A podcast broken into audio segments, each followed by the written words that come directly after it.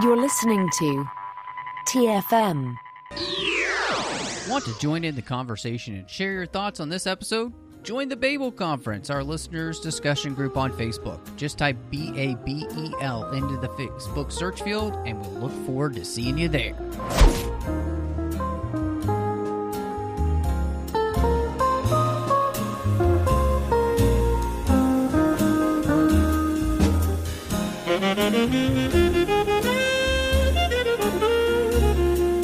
Well, hello and welcome to TFM's local watering hole, and I am just, well, or am I just one of the hosts here on the 602 Club, Matthew Rushing. I may or may not be him, and with me, as she is many times, who may or may not be, Christy Morris. Hello? Christy, is that really you today? I mean, who knows? I might turn green later, or I might not. We'll see. You know, I hear it's not easy being green.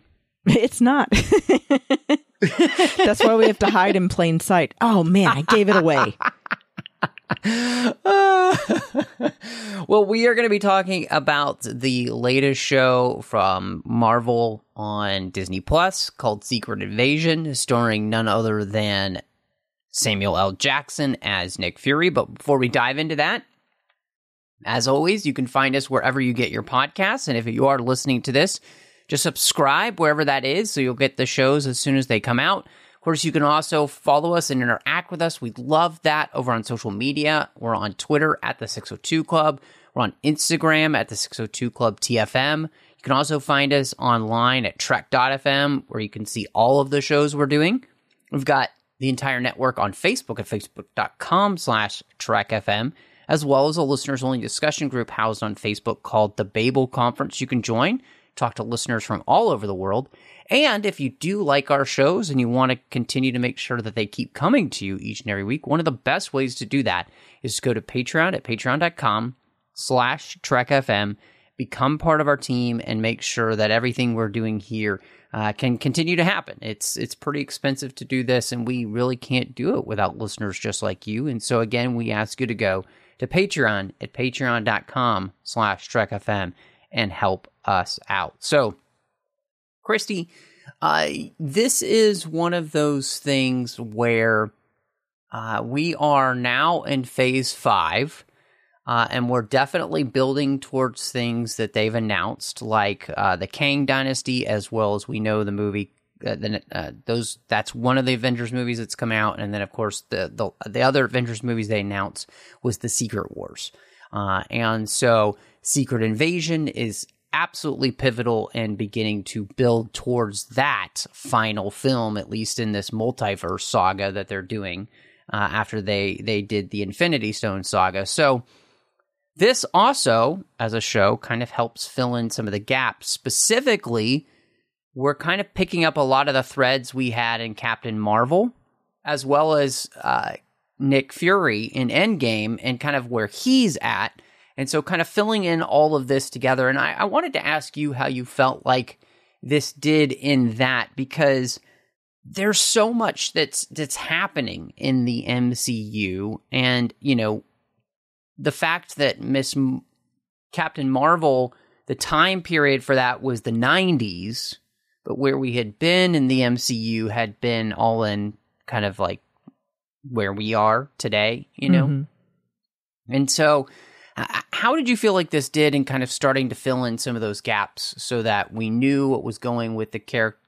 So we knew what was happening with the Skrulls and everything, where they are now. And, of course, what Nick Fury has been up to after Endgame. So, I mean, definitely that is a weakness of the MCU at this point, is there's so many gaps to fill in, and it can get so complicated. And it's not really for a first-time viewer anymore. You have to have some knowledge of what happened before in order to know what's going on now, which is a weakness. But I feel like in this show, they kind of did the best that they could with that by trying to keep it simple and really just hit the high points of what gaps they're filling in, which I think makes it easier. So I do think that they explained very well what happened with the Skrulls between the Captain Marvel movie and now. And then also with Fury, just kept that story very, general as to he was in space working on Saber, and then he felt responsible for what was happening now, so he came back. But they didn't really get too much into where he was kind of in that limbo of him disappearing during the blip and then ending up in space. Yeah, I mean, I think that you put that really well in the sense that there is kind of so much that has happened. And, Captain Marvel, if I remember the movie, kind of showed us at the end, and I don't remember if it was maybe Captain Marvel, if it was I think it was where they had the stinger, where they showed, Nick Fury off-world. And then, we saw him, of course, on world during what happens in Infinity War, where he disappears. Mm-hmm. And now he's a part of this Saber initiative, which, if there's one thing that I think that the show, if there's one real big sin that it commits, is I think the show is supposed to be about Nick Fury. And we learn a lot about Nick Fury in the show, right? A lot about his past and his relationships that we didn't really know much about. But I think one of the things that it doesn't really do well is filling in the gaps for understanding why Nick Fury is building Saber in the first place. Right. Like, what? I think, yeah, that's one of the, and I've watched this show twice now through, and I still can't tell you as to why, say, the Saber initiative, really what it is, other than it's some sort of defense platform in space, I guess, for Earth. Mm-hmm. And other than that, I don't know. And so I think that's a really big sin of this show, to not tell you the big reason why Nick Fury has been away. And we get the personal reason in the sense that the blip really affecting him.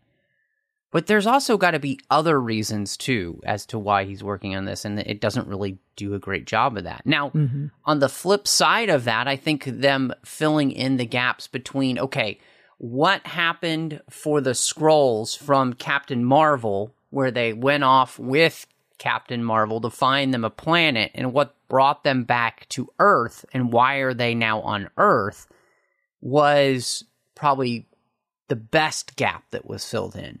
It made the most sense.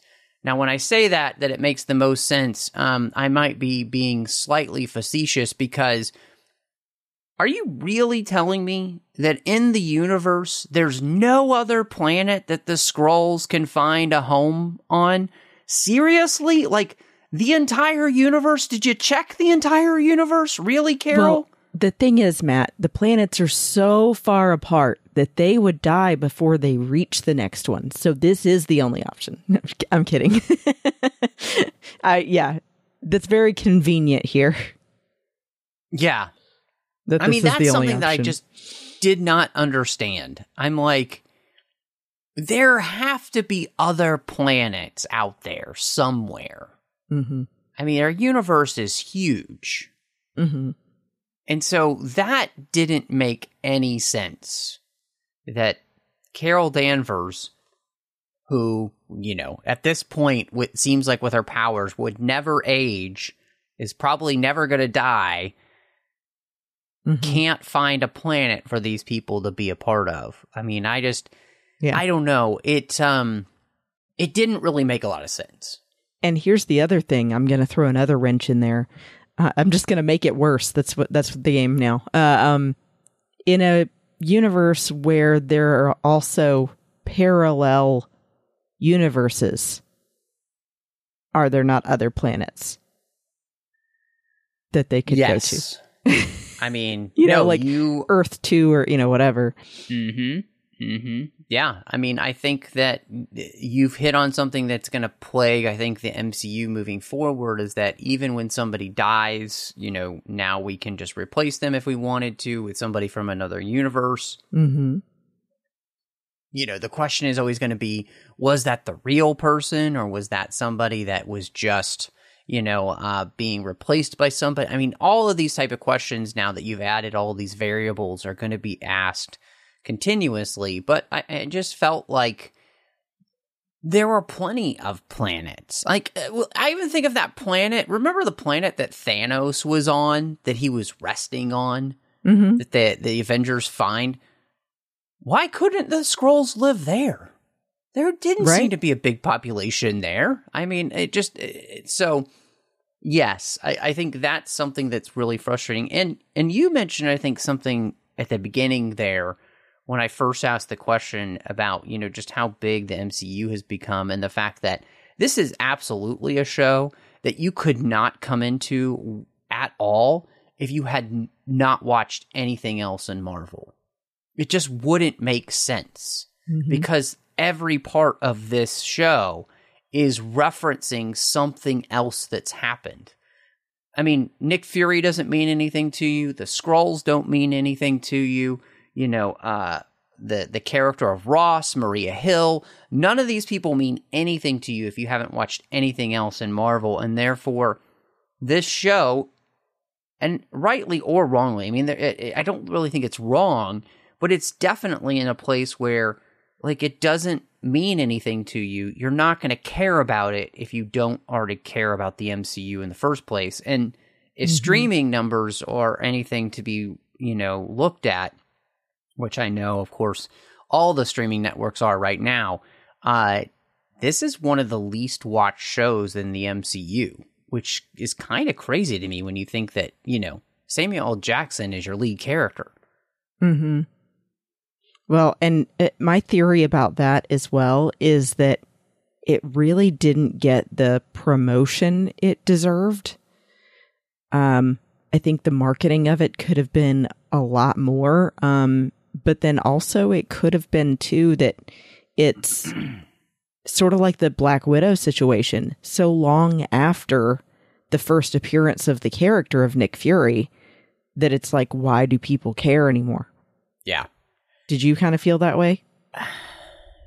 Yeah. That you're like, I mean, we're just revisiting old news. mm-hmm.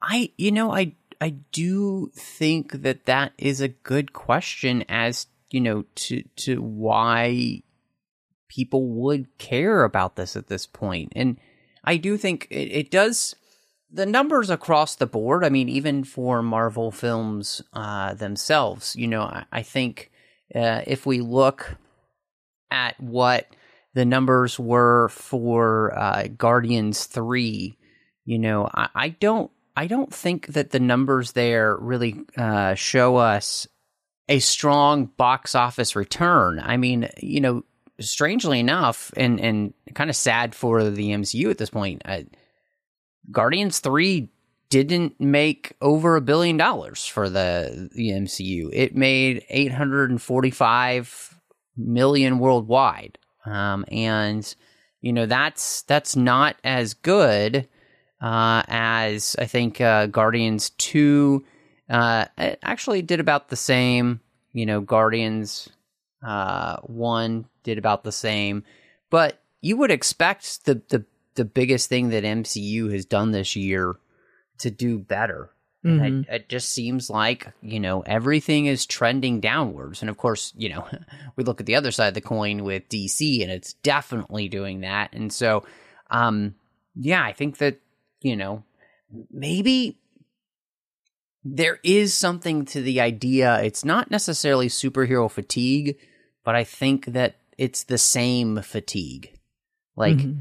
people are getting tired of just the same things, and they do want something fresh and new, which is why I think people have responded more to something like the Spider-Verse, mm-hmm.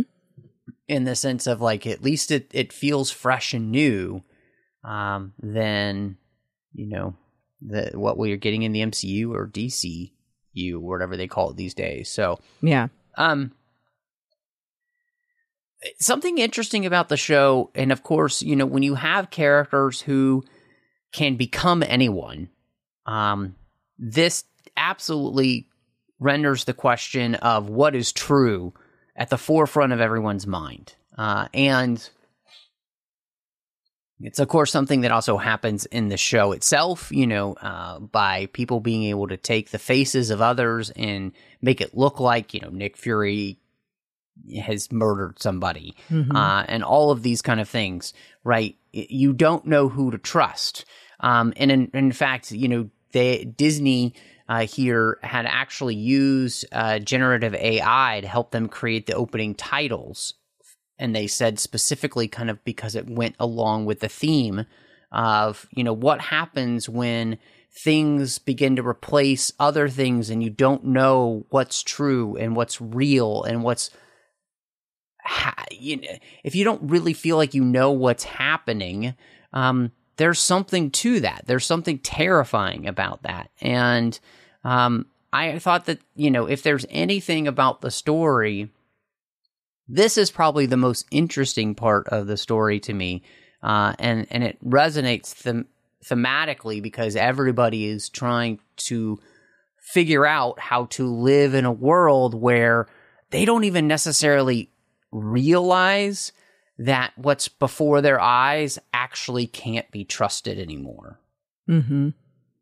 I agree. I think that was the strongest theme of the entire show and the most interesting one, because it also does go very well hand in hand with something about being invaded. You know, if you think about the theme of that as well, of being caught by surprise, things being hidden in plain sight, and, you know, that it's goes along with the whole name of the show, that it's happening and people have no idea it's even going on, I thought was fascinating. And I love that they also do find ways to reveal the truth that doesn't just involve killing them off.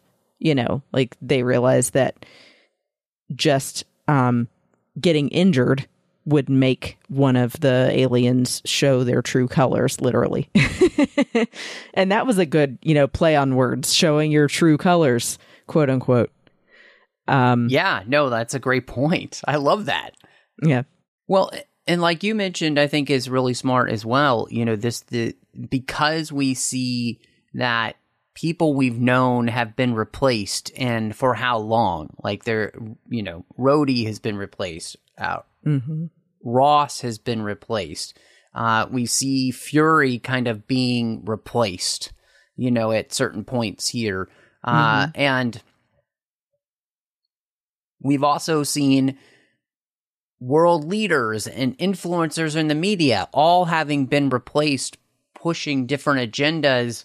And therefore, again, the people that we trust to tell us the truth about things are no longer trustworthy. And I mean, I think, you know, it's kind of sad to me that a story like this, where I do think it's so relevant to the world that we live in, one, not being able to really find an audience, and two, I think There's, you know, and we'll probably talk about this throughout the show, but there just seems to be something missing about the show where it really is able to land those punches of that thematic element in a way that, in some ways, just kind of slaps you across the face, right? Because this is where we are today.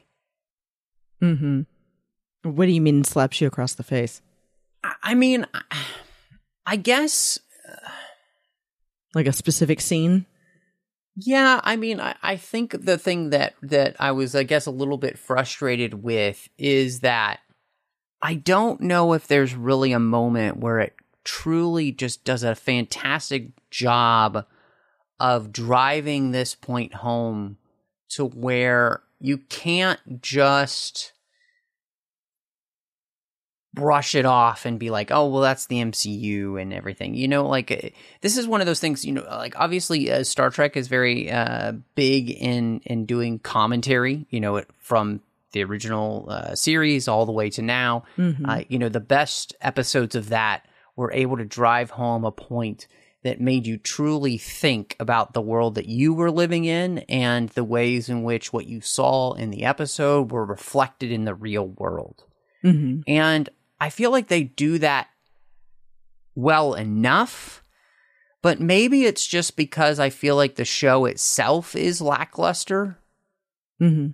It doesn't, maybe that's my problem with it. It's just that the show itself doesn't find a way to truly be exceptional, and therefore this theme, which I think is so important for our world today, then doesn't feel the way that you would want it to feel. Mm-hmm. Well, and I don't want to get off topic at all, but I think part of that problem that it doesn't hit as strong as it could is because also it gets too tangled up with the other big point that the show is trying to make, that I think it does unsuccessfully, is about the reason that Gravik started this rebellion in the first place. I think that his story is too convoluted, and then they're trying to tell that parallel to this one about what is true and what's not. And then both neither are really getting told well. Did you feel that way at all? I think that's a fantastic point, because yes, I think that the reason that the villain is doing what he's doing seems so lackluster and mm-hmm. so silly that he changes his mind.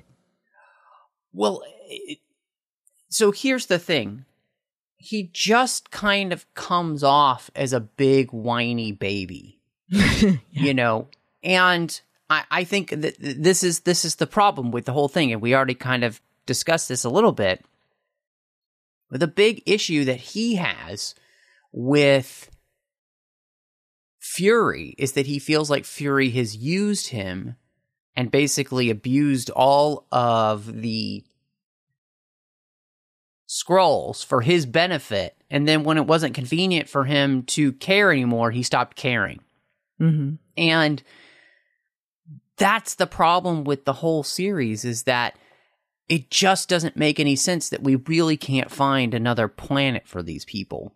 And that's really what he's angry at, is that Nick Fury, he feels like, lied to him and the Skrulls. And because he didn't keep his promise, he's going to take that out on the entire world, mm-hmm. right? He's going to take that out on all of humanity. Mm-hmm. And if you want to be able to make that point, I think that you need to have shown that humanity itself would not accept these people and show that to us, other than just telling us that.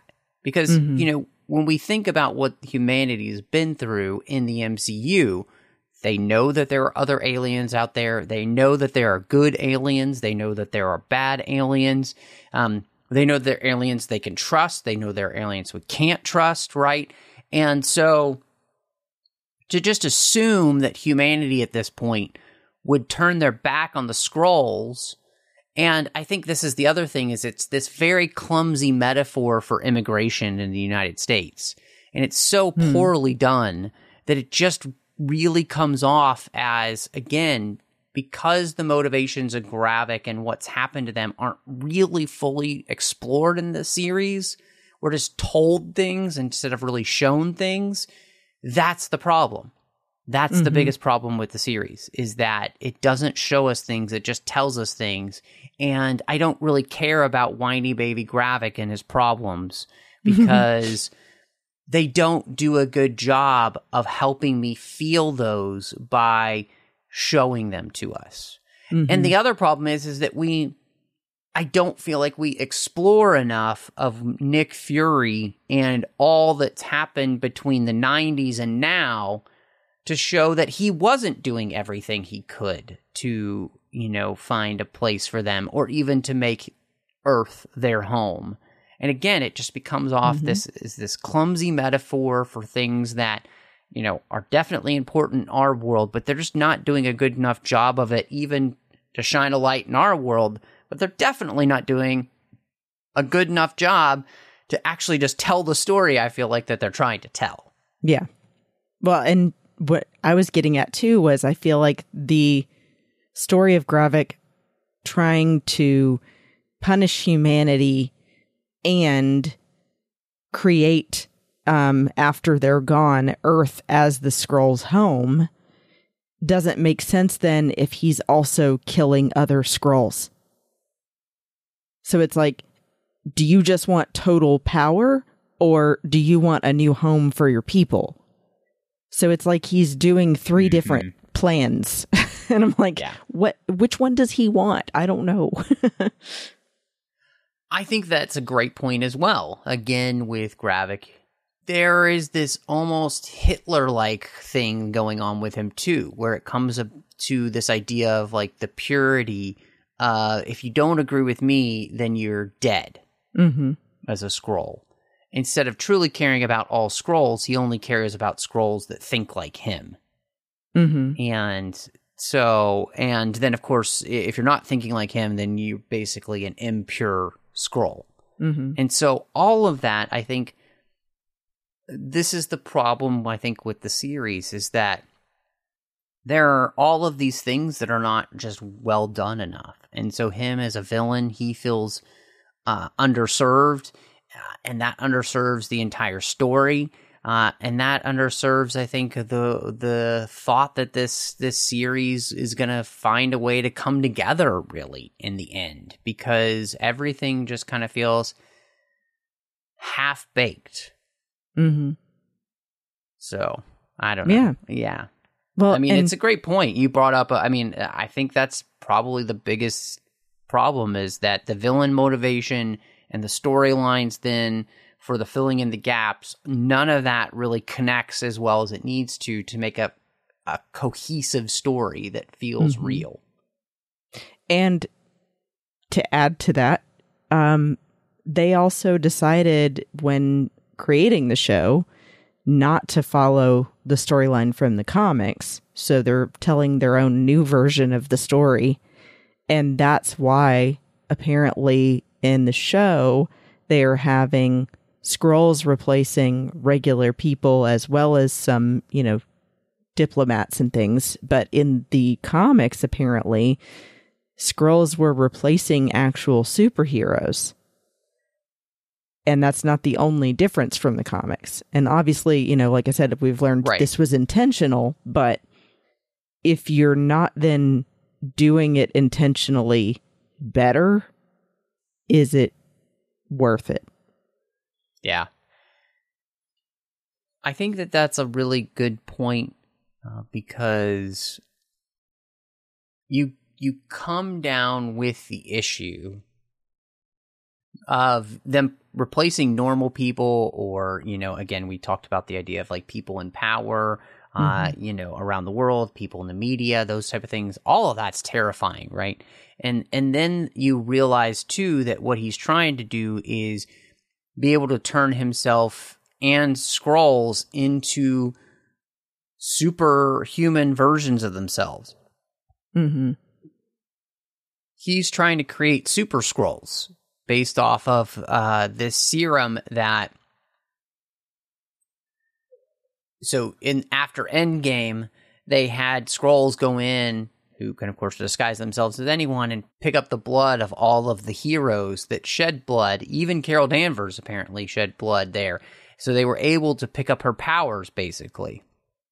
So they can turn themselves through this machine they've created into any type of superhero or combine all of these powers into one superhero.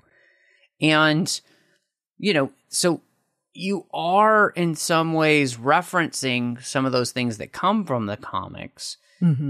But, I mean, I do have to ask you in the end, if we create a super Skrull between Gravik and G'iah there at the end in that battle, where they're basically the strongest thing in the universe because you've combined the powers of every single superhero that was involved in the battle of Endgame. What's the point of having any other hero? They should be unkillable And then somehow she's able to kill him, which didn't make any sense. Thank you. That was the biggest error in the whole show to me, was if you already showed that both Gravik and G'iah now have the power to heal themselves from any injury, bullet wounds, stabbings, whatever, then they get in a fight and they're still self-healing throughout the fight. But then because she uses Carol Danvers' ray to shoot a hole in his stomach, he's suddenly permanently dead and she gets off scot-free. That doesn't make any sense with what you've already shown us. You have to either be consistent or write it a different way, but that doesn't make any sense. Well, I mean, yeah. And like you said, why would you need any other superheroes at this point? These two have all of their powers. It's like Captain Planet with all our powers combined. So, I mean, you know, if they had had her shoot a hole through his stomach and then they had had her blow off his head, I might have accepted the fact that he could die, mm-hmm. right? But this just makes no sense that somehow by blowing a hole through his stomach that he's dead. Mm-hmm. When he has the regenerative powers of not just himself, but all of these superheroes that we've seen throughout the MCU that can self-generate healing, like Groot, and you know, yeah, and well, and he's got Extremis, right, too, because we've saw that as well. So mm-hmm. I don't understand it. It doesn't make any sense. And so, well, and it's also a lackluster death for him, to be honest, if you're trying to make him out to be the biggest threat in the whole show and then he just dies like that. Yeah, I mean, he goes out like Boba Fett in the, you know, like a punk in Return of the Jedi. It's like, that's it, that's all you got. Yep. Yeah. I do have to ask you too, because we actually kill some characters in this show. And so how do you feel about them killing off Maria Hill and Talos in this show? I kind of expected Talos might happen just because of the whole situation with the Skrulls and, you know, his daughter is involved. His wife has already been killed by Gravik. I wondered if at some point he was going to have to sacrifice himself. But I felt like Maria's death felt very profound and didn't feel justified. You know, I get that they're trying to say that it was Gravik posing as Fury, but then it's like they just move on to more important things, quote unquote, and that her death ultimately didn't have any other meaning than to try and paint Fury as the villain. And it, to me, is a disservice to the character because she was so involved with Coulson and with S.H.I.E.L.D. and, you know, with the Avengers and everything. I think that she deserved better than that. I definitely agree with you. I was frustrated with the fact that she died. And like you, I also felt as though it seemed,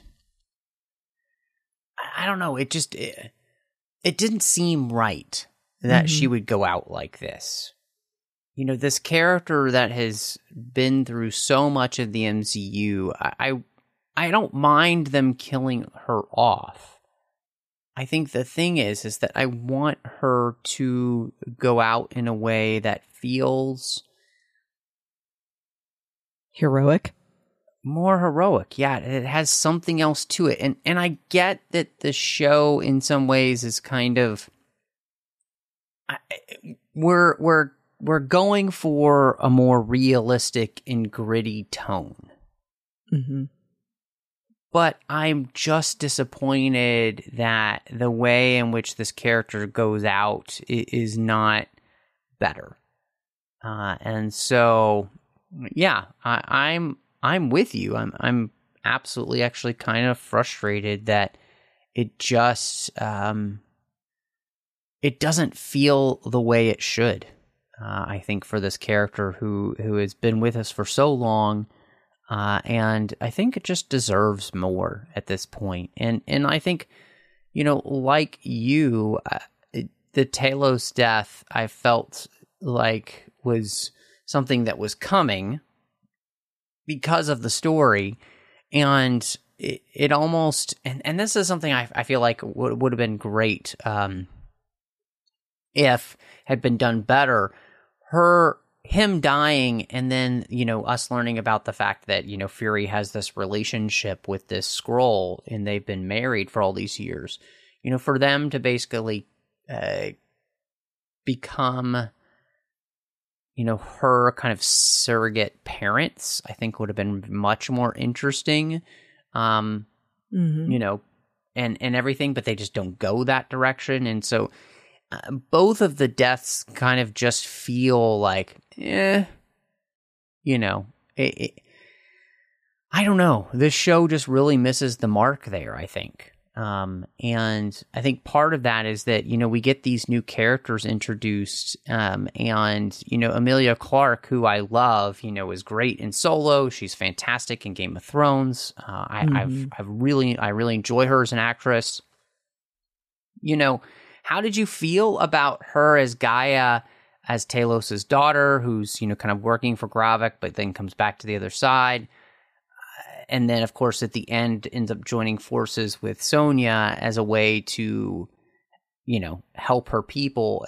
Does it work for you? I think this is a situation where we both love Emilia Clarke, and she did the best she could with what she was given, as we say. But I think that some of the things about her character were lackluster and also inconsistent. You know, overall, I initially thought she was very interesting. I like the idea of, you know, she's like the mole on the inside that no one expected till later, as far as the other characters. And then it starts to get confusing when she is debating whether or not to stay the course and continue to feed information to the good guys or to go with the plan. And then, you know, she argues with her father and seems like she wants to go back to Gravik again. And then the whole issue with the writing of her getting all the powers. It just seems that they're once again making a character who we've just met out of nowhere be all powerful. And it just felt unearned, I would say would be the best word for that. And that all of this had to do with the writing for the character and nothing to do with the performance. Yeah, I mean, I couldn't agree with you more. I think it is kind of strange to me that we have this character who,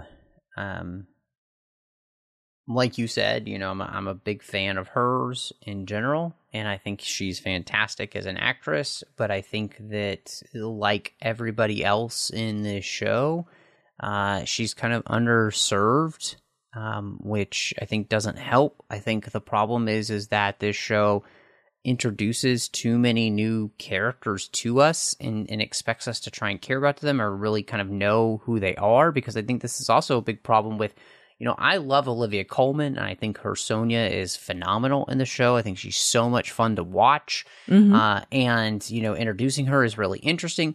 But she's one more character, a part of another spy organization that I don't quite understand who or what she is or why. Yeah, her background of who she works for is not explained, or her title, or what she's ultimately trying to get, because initially they paint her as Fury's enemy. Like they're begrudging friends, but they have all this history and, you know, like bad blood between them, and that he wants to make sure she doesn't get something before he does, kind of thing. But then change her to be kind of on his side. Was odd. And then also, I thought it just felt stupid that she was so shocked Rhodes was a Skrull. Why would she, of all people, not suspect that? I mean, she's, you know, the whole thing about like Fury telling her, and you thought I was losing a step, you know, and losing my touch. And it just, oh my gosh. It just seemed convenient for convenience sake that she wouldn't know that Rhodes is a Skrull, and that was definitely frustrating. Mm-hmm. And so, and I think she reminds me a bit of the Countess and the Falcon Winter Soldier, as well as the end of Black Widow, where we know that she's kind of setting up this team, but again, I still have no real true understanding because I don't know the Marvel comics as well, and I'm only got what the shows give us. And so it's like, okay, who are all these people that we're introducing? Again, the problem is we created this multiverse of mess mm-hmm. that I just don't understand what's happening, because everything feels so much less clear than especially that it did in the Infinity Stone saga, mm-hmm. where things felt pretty clear as to why we're introducing them and, you know, what they had to do with the whole. And now there's just so much that I just don't get it. And then, you know, we have this character Avara who's introduced, who's, you know, the wife of Nick Fury, who is a Skrull herself. And, you know, I thought it was very interesting, this idea that Nick Fury would get married to a Skrull. Of course, you know, he is a black man who grew up during segregation. And so to marry somebody who has a mirror for that kind of idea, phenomenal, right? Mm-hmm. I think really interesting. The problem is I think that, again, it becomes a really muddy metaphor, and it's not, this show is split in so many different directions that I don't know if their relationship is truly served the way you would want it to be to really make it come to life. Mm-hmm. And I think that could have been done better some in their dialogue. I think there's definitely times that things they say to each other are supposed to be a meaningful scene where they say something really profound and things to make you think, but it just comes across as vague and unspecific things. Like, I didn't know if that time when you left, you were ever going to come back. Oh no. You know, it was just kind of blah for their dialogue sometimes, when it could have been a lot more interesting.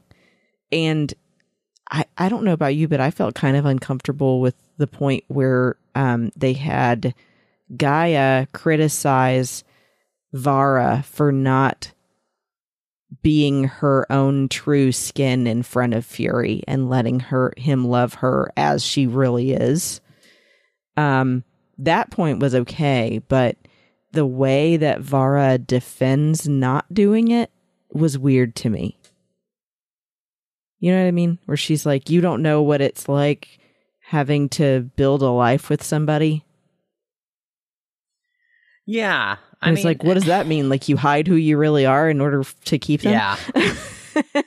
I agree with you. I think I get what they're going for, which is like, don't come in and judge me and with your ideas from now and judge my past with mm-hmm. your same ideas. You don't understand the world that I lived in and so what I get what they're saying there, this idea of that chronological snobbery type of idea, like, oh, just because of where we are now, we know better than back then, and so therefore everything that happened back then was wrong and all that kind of stuff.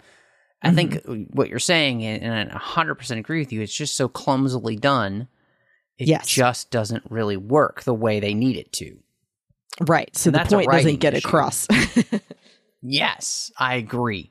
So no, that's phenomenal. I'm glad you brought that up, because it's a problem with the show, is just in general, the writing not really getting across clearly when it needs to, the things that it should, which kind of leads me into the tone of the show, which is much darker and more akin, of course, to the Winter Soldier or the Civil War film, which I have no problem with. And I was very excited, actually, to come into this show because it was going to be like that. How does it work for you? Did Did you feel like they were able to keep the consistent tone throughout the show? And did you feel as though it was, I don't know, did you feel like it earned the tone that it was going for? I do feel that it earned the tone it was going for, because if you're going to tell Nick Fury's story after the blip, that makes sense. You know, he feels like he's lost everything that mattered to him or made him happy, and finally then found something to make him happy with Priscilla. But that overall, you would expect his story to be one that's more somber. And then adding to it that it's this whole issue with the Skrulls trying to live amongst humanity without being detected. I liked coming into the show the feeling of it being almost, you know, a spy movie where there are all these things going on that other characters are unaware of, and there's people that could pass between both groups undetected and things like that. So that was really interesting, and I thought the tone was warranted. But, you know, just some other things could have been done better. Did you feel that way too? I love the idea that this is the tone we're going for. And I personally, you know, the Winter Soldier is my favorite thing in the MCU, and I don't know if it will ever be eclipsed at this point. And saying that, I think that this show, because it does not have the laser focus of something like the Winter Soldier, it kind of squanders the tone that it's going for. Like you, I absolutely love this idea that we're going for a very paranoid, noir, almost 1970s political thriller. I think that's fantastic. I think the MCU could absolutely use more of that. I think the writing lets everything down in this series in that way, that it just can't live up to the tone that it wants. And the writing, I don't think, can actually support the tone. And that's, I think, the really big problem is that there's some great ideas here. There's some great intentions here, but I just don't feel like watching through the show that there is the cohesiveness of the whole to bring this type of tone to life in a way that I guess really makes me enjoy what they're trying to do in that sense. I think that's kind of the frustration I have with it, and which is sad because, you know, the show ends on this idea of Vara and Fury realizing that they're better together, that, you know, she's going to go with him right now, and they become a the micro level of the macro, what they're trying to get together, which is that humanity and Skrulls could be awesome together if they could just learn to believe in each other.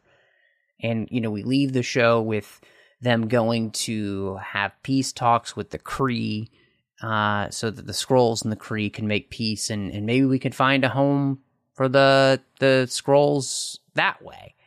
And, you know, I think all of that is fantastic, but I was also coming away from that being left with this thought of,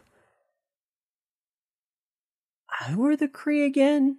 And, like, it's like, I'm kind of lost as to why and who all of these things are and why I should care about them.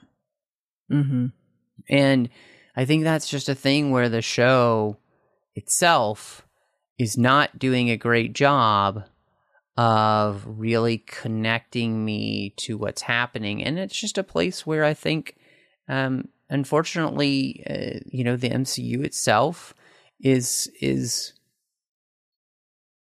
there's so much in it, and it's so big that it's hard to keep track really well of all of these stories, especially since they come so far apart. I mean, when you think about it, Captain Marvel is a movie that came out in 2019. It's 2023 now when this show has come out. And there's been, it feels like 100 MCU entries since that point. It's just very hard to remember and care about all of these things because the story feels so spread out. And so, I don't know, how did you end up feeling about that? I certainly agree that it almost needs a expositional slide or something in here to write out really quick, just so you remember the Kree are blah, blah, blah, blah, blah, you know. Because, yeah, I mean, at this point, 4 years, almost 5 years later after Captain Marvel, who is going to remember that unless you're like a Uber fan or a huge comic reader? I happen to remember, just because I loved Captain Marvel in the comics, that Captain Marvel was originally Kree, and that's why the Kree matter, and then trying to get the Kree and the Skrulls to work together. But again, not everyone would know that, and you need to make it more digestible for the average person, not the Uber fan. And I do think that they could have said the point better that they were trying to make of, like you said, about humans and Skrulls being able to live together and coexist. I think they could have gotten the point across instead of making it like his quote where Fury says, "It was easier to save 8 billion lives than to change 8 billion minds." To me, that's a really defeatist attitude. When they could have said, "I decided that change would start with me." You know what I mean? Like, you could look at it glass half full or glass half empty. And they were basically making Fury like, well, I just gave up, so I'm going to try working things out with the Kree and the Skrulls instead of the humans and the Skrulls and just get out of here. And I would say that one of the reasons that line fails is that we haven't seen in the MCU any attempt to be able to do that, really. Yeah. We actually haven't seen that. And so we're just taking Fury's word for it based off of our own world and ideas as the watcher, not the actual person inside the MCU world, which is completely different than our world, right? It's a world where superheroes exist and people from other planets and all. Mm-hmm. So again, I think that's one of the places where this really just kind of falls apart, because it tells us, it doesn't show us. And I don't know. I'm really interested, you know, with this conversation, because I feel like there's been some serious ups and downs for our thought process with this one. Where do you land on your ratings for Secret Invasion? So I really was excited initially starting the first two episodes. And the more it went along, felt that unraveled, which sucks. And I have to say, I do think that the marketing could have pulled me in a lot better, because honestly, it wasn't till you told me about the show that I even knew it was around or had any interest in watching it. I think that it could have been marketed to say, this is another essential piece of the Marvel puzzle that you need to see to get the big picture. But then too, they didn't back that up with the story.